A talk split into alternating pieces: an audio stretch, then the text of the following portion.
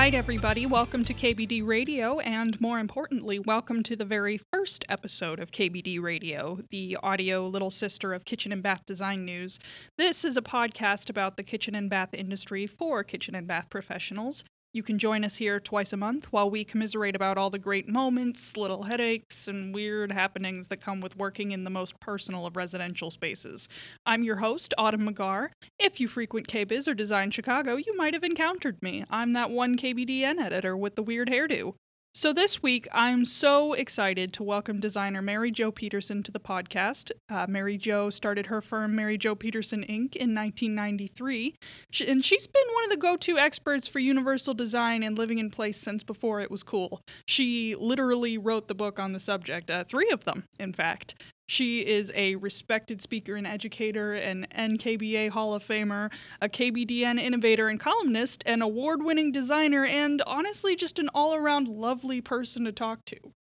Mary Jo, thank you so much for chatting with me today. Uh, first of all, I think I have to apologize to both you and our listeners for the amount of background noise which you might hear, which is coming from some roof work. I suppose it's not totally inappropriate for this podcast, but still, I am so happy to be talking with you today.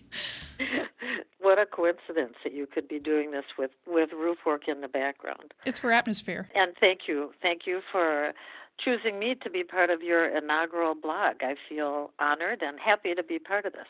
Oh, likewise. I'm so glad that you've agreed to chat with me. So, I guess to get started, what I'd really love is a Cliff's Notes intro to yourself and your involvement in the kitchen and bath industry. Like, what do you think is the most important things for us to know about your career? So, just a quick history. I started in this industry in the 80s and uh, working in a showroom as a designer. Uh, my education had design included in it, but I was working in education.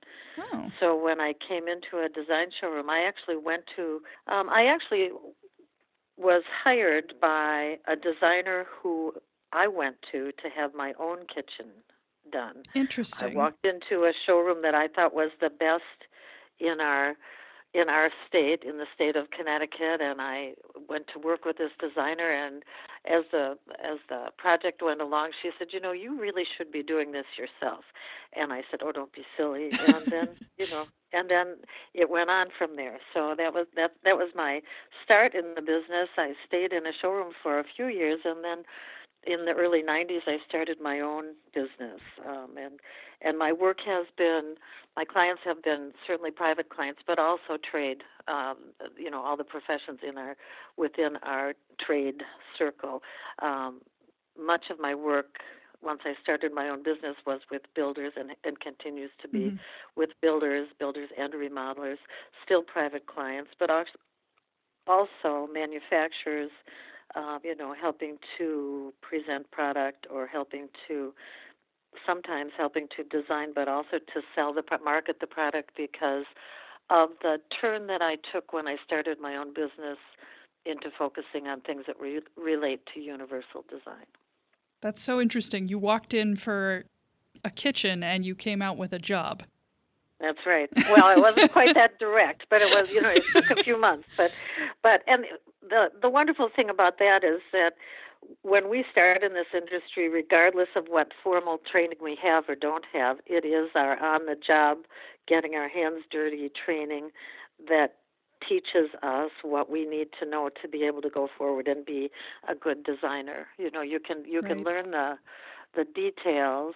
Um, the you can write a primer on how to do this, but that's not the same thing as actually having experiencing it. Right. So, you know, it's a it's a it's an on the job training kind of a field of work, I think. Uh, what was your first kitchen or bath project that you can remember other than your own? Um, and what do you think that kind of taught you in the school of hard knocks? Oh, I think I've been pretty lucky. I honestly believe that a lot of my work and my career has developed and evolved because of me being interested and hopefully having the right energy, hopefully some talent, but mainly because I was in the right place at the right time. Sure. Uh, my my very first kitchen that I did on my own, I did for dear friends, and I actually did. They were building a new home, so I did. Oh gosh, I don't know, multiple bathrooms, and in planning the kitchen, it was a very open plan, so I I did the space planning for their first floor. So that was a pretty major project as a newbie, uh, you know, that was a seriously overwhelming project, but it was dear sure. friends. So, you know, I had the I had the cushion of that. They loved me anyway. Right. You know. so I and and happily that kitchen continues. Gosh, this many years later, it has the original Sub-Zero refrigerator in it. They have replaced parts, but that refrigerator still is humming along. Oh wow. It, I know. Most everything else has been replaced, but that refrigerator, uh, the Sub-Zero refrigerator and um, St. Charles cabinetry, and, and they continue to this day to look good. It's a good kitchen. That's a good sign. What do you think? Uh, what do you think draws you above all of the other rooms in the house to the kitchen and the bath? Oh, I think it's because they're such high function rooms. You sure. know, we walk into uh, other spaces and we sit on something, we lay on something, we watch something. But in the kitchen and in the bathroom, we are actively participating with whatever is in that room. You know, we're we're engaged with whatever is in that room. Right. And so um, it, it's it's much more precise. We have to be much more precise, I think. You know, you get a couch, it fits in a living room, now there are people who would probably challenge me on this, but but it fits in the living room. It looks good. Gee, it's a little bit bigger. It's about a foot bigger than the old one, but in fact, we can sort of arrange things and kind of fudge it, and and then and it works well. You can't do that in the kitchen or the bathroom. Everything no. is exact and precise, and it's a functional piece of equipment, not just an aesthetic. So, right. I like that. I like that. Yeah, absolutely. And, you know, speaking of functional design, you're very involved in universal design and uh, aging in mm-hmm. place. And how have you seen certainly this part of the industry grow and change over the course of your career, but also how has your understanding of what universal design changed since you first began working in the industry? Mm-hmm. You know, when I started, oh, it's sort of worth mentioning. I went to NKBA and said, you know, there's this stuff called accessibility and universal design, and we need to know more about it. And NKBA said, well, let us get back to you. And about a week or two later, they called me and they said, you're right. We do need to know more about that, and we want you to do it. Oh, wow. So uh, I was not expert. I was looking to learn, but I think I was the first one to ask the question. So again, being in the right place at the right time. But NKBA supported me in getting some uh, some education, spending some time with some of the people who were really the experts. Ron Mace, uh, you know, called the father of universal design. Mm-hmm. SUNY Buffalo, uh, where the center, where the Idea Center is home based um, wonderful opportunity. I could bring what I knew about kitchens and baths, which to the architects involved in this seemed like a lot right. because they weren't experts at, at kitchens and baths, and they brought to me under better understanding about um, how things work, you know, relating to access and space planning. So it was a great combination. But when I tried to introduce this then into the kitchen and bath industry, it started out with people sort of patting me on well first thing, universal design. So what is that exactly? And you know there are mm-hmm. still some people who say that. Um, but what is that exactly? And I'd, I'd explain you know we're trying to design spaces that are more supportive of all people you right. know with respect to differences. It's not just access to a particular disability but improved spaces overall. And people would pat me on the head and pinch my cheek and say, "That's you're a very nice girl to do that. You take care of those special people, oh, and we're gonna and we're gonna design for the rest of the world." Yes. You know, so and that that's where we were. Now that was maybe 30 years ago. So if we, if we just go by decades, if we come come up 10 years from that, and builders were beginning to say, um, builders, designers have a better appreciation for um, the unique needs of each client. So it wasn't as difficult for a designer to understand. Um, but builders were beginning to say, you know, I think I get what that is. I'm not sure if I know, but we have to have it. Sure. I know we have to have it. So it was a wonderful time in, in the development of my business. Um, GE Appliances was way out ahead of everybody else in their interest in this, and they were offering information regarding to universal design and universal design assistance to their builders as sort of a value added. So that was a things were changing. Um, it was there was a kitchen called the Real Life Design Kitchen, which I designed back then, and they brought it to the builders show. It had an elevated dishwasher, not necessarily the only or best thing one can do in universal design, but one way that it can sometimes um, access can sometimes yeah. be improved. Yeah. So so we had this raised dishwasher and. It, over and over, the builders would walk into the kitchen and say, oh, look at that dishwasher. You can't do that. You can't. I mean, the dishwasher's off the floor. You can't do that. Oh, and we had a sink that moved up and down in that kitchen. And they would take a look at that and say, well, you know, what is all this? And then they'd try it, mo- many being taller, and say it, and would say, oh, I get it. It just feels better. It works better. You know, and that is truly what universal design is. That I don't know what this is or why it's happening. I can't. I'm not sure I understand. But oh, hey, you know that aha moment of oh gee it works yeah. this Just makes it works everything a for little me easier. Yeah. yeah it it sort of brings us all together it makes a space work for you know my husband who might be six four and and the same space work for me at five four so Right. Just designing for all bodies and all abilities. right well so that so that was so that's let's say that's 20 years ago then 10 years ago education had been introduced on more levels not just on the um, uh, not just on such a high formal level, but within the trade organizations. hmm Certainly, there was a class on universal kitchen design and one on universal bath design that NKBA and I did together.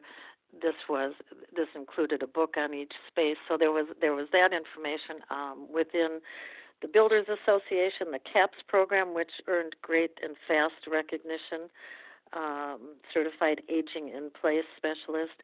Uh, all were steps in the right direction, and they were spread, and it was spreading the word within the industry. At the same time, we had the age boom happening, and so people were reaching the Mhm. baby boomers. We were reaching a point where some of these things that were out there for those special people that I was taking care of became kind of important to every man, you know, Right. not just those special people. So there was a lot changing, and people became much more aware and and uh, talked a good talk.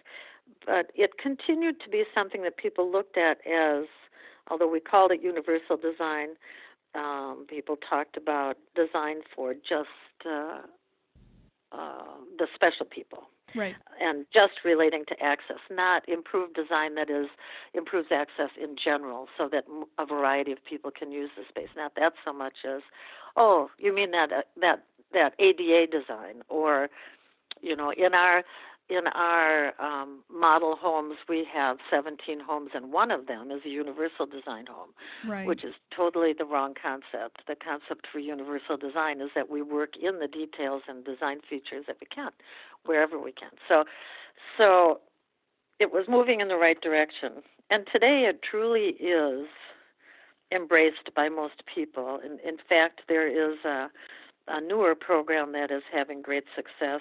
Um, it's called CLIP, Certified Living in Place yes.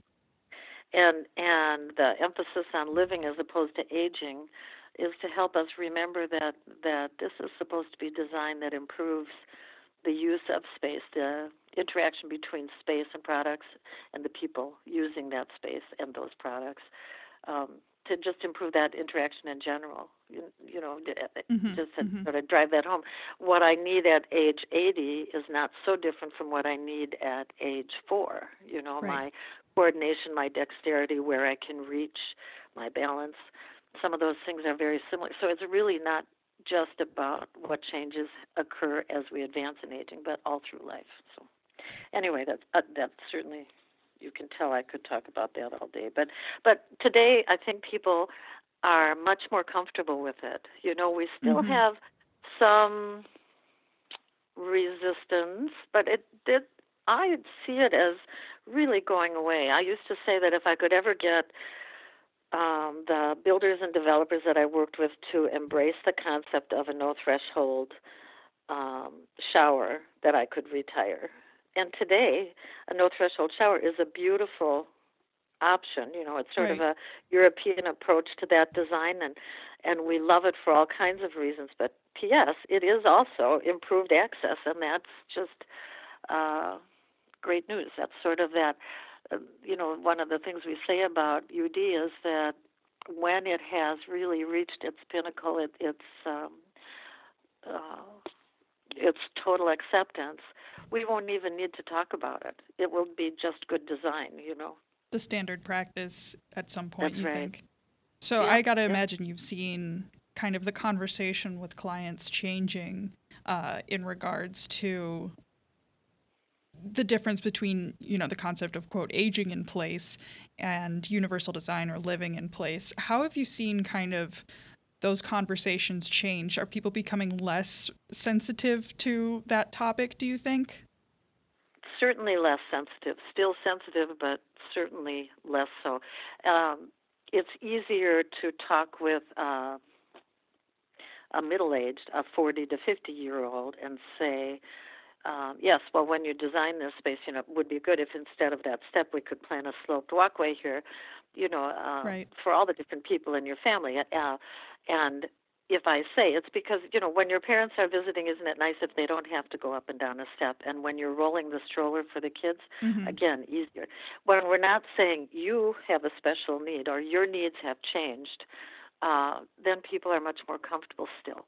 That's still true. Right. But but in fact, again, the baby boomers, you know, we baby boomers want things the way we want them. We want to be able to function at a very high level, just like we always have, in spite of the fact that our bodies are aging.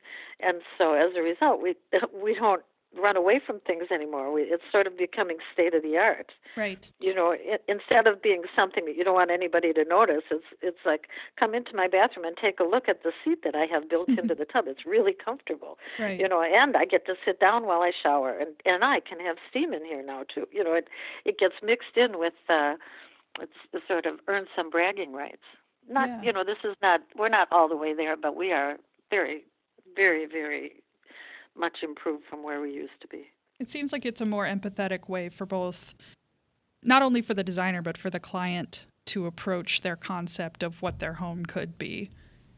that's Like- right Like they're constantly thinking of others. it, it's that is another really great example that as a feature um, what features we have that incorporate universal design can be selling points and increase the value of a piece of real estate now the home as a piece of real estate now whereas there was a time in the past when we might people might say to me oh i would do that but i'm afraid it will uh, reduce the value of my property when I'm ready to sell. In fact, many of the um, you know production builders will use universal design as one of their unique selling premises, one of their marketing tools. Look at our our community; it's like others, but it's better. It has universal design. Right. There's less stigma and, and even, you know, unfortunately, shame attached to, Right. you know, constructing for mobility needs later on down the road or currently. Absolutely right. One other thing I was going to ask actually was, you know, in your capacity as a uh, as a designer who often does uni- not only often but frequently does universal design and uh, is such an experienced designer, I gotta imagine you've sometimes received requests for very specific elements incorporated. So I guess I was just wondering, what's one of the more unique requests you've ever had to accommodate into a project? Hmm. So, do you want a kitchen or a bathroom? Both. So the the kitchen, I think my own kitchen probably is is one of the best stories. Back when I was the client and my good friend and excellent designer Lori Kavanaugh hmm was the person I went to to have my kitchen designed. One of my needs was that I had to have a doggy door somewhere hidden somewhere in the kitchen. Oh. And under my sink in that kitchen, we created a doggy door. So the space under the sink was used for the dog to go through to um, his pen outside. Oh, that's so cute.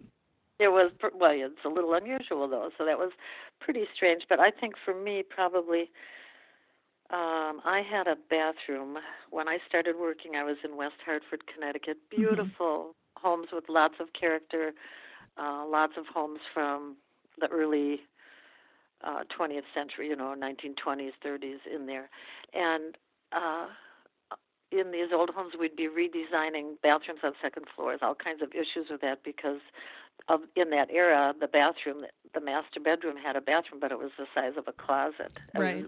teeny tiny, and of course today our master bath is you know like a palace. Yeah. So we were trying to find ways to change all that and and trying to make things very personalized. And I had one couple when we were changing things, and we talked about the heights of the vanities. Where would you like the height of your vanity to be? And he, her vanity was at a I don't remember what height, but something fairly irregular. Um, and then he said, "But my vanity, I want my vanity to be." about four feet and we he said we'll measure and, and make sure just what it is he said on those days when i get up and i have had too much to drink the night before i want to be able to rest my chin on the edge of my vanity and shave so we did that i mean we that is actually what we did we did one high vanity we actually put a sink up high in the in the shower oh my god and that's how that worked out just so that when he was hungover he could rest his chin somewhere to shave that's right. That's right. I love that. that. What can I tell you? This, this is very individualized. Clients can be the best at helping us to understand exactly what they want if we just listen. What would you say is the most unique project you've ever completed? A unique project that I had one of the one of the more amazing projects in my career. I grew up in Minnesota and General Mills is home base there. Betty Crocker's kitchens are there. I visited them when I was in school myself. And when they mm-hmm. were redesigned, I was hired to be part of the team and the part of the team that did the design work for the kitchens. This was so amazing for me because I had long since moved from Minnesota, but it, my family is still there. So they came to appreciate that I really was doing something being the baby of the family, it was hard for them to recognize. Still, it's hard yeah. for them to recognize that I'm grown up. um, but but this was right in their backyard, so so that worked out well that way, and it was just an amazing project. General Mills had purchased Pillsbury, and um, they had been secret they had kept secrets from each other when they were competing. Interesting. uh, you know betty crocker cake mix versus a pillsbury cake mix they had they were competition to each other and now they were all under the same umbrella. Instead of having secret kitchens with curtains coming across the window so nobody could see what you were doing there were to be no walls and no wall cabinets. So and there were the home economists from both um companies my first job was to spend i don't know how long i don't know three four days eight hours a day interviewing them individually to find out what their feelings were to try to get them to buy into the fact that there were not to be walls anymore oh my gosh. that they would be looking at each other's work. So that was interesting that part of it. And then the fact that i had to design these spaces we had walls where we could put refrigeration and we could elevate some ovens but we couldn't go above 54 inches with anything. So it was a it was a wonderful and unique experience from a design standpoint and also from a personal standpoint. Really, some kind of interesting things happened there. It's almost like you had to bring together two totally, up till this point, separate groups of people. I not almost is exactly what we did, and and in a unique space. You know, there were about two dozen kitchens altogether in this. Excuse me, in this testing area, and uh, it was it was just was a great project. Took us a long time and was very involved and and unique in the way that they used the space, the same equipment and stuff that we typically put into a kitchen, but in such a unique way, you know. Right. It was really a fun project. That's a great example of how designing is certainly less about what goes into the kitchen and more of who is supposed to go into the kitchen. oh, is that well said? That was a good, yeah, I totally agree with you. That was great. well, thank you. I thought it was rather clever. Would you like me to interview you? You know, I can. You know, I can ask you some questions. Perfect. Oh boy! Before you get me going too much, uh, I yeah. think that's all the time we have for today. I've really appreciated this conversation, Mary Jo. I enjoyed it. It was fun to talk to you, Autumn, and good luck with the blog. Thank you so much. And thank you to all of our listeners for tuning into our very first episode. I'm really looking forward to getting to know so many more designers and industry pros in the future, and I really hope you'll all be along for the ride. So, from all of us at KBD Radio and Kitchen and Bath Design News, have a successful week.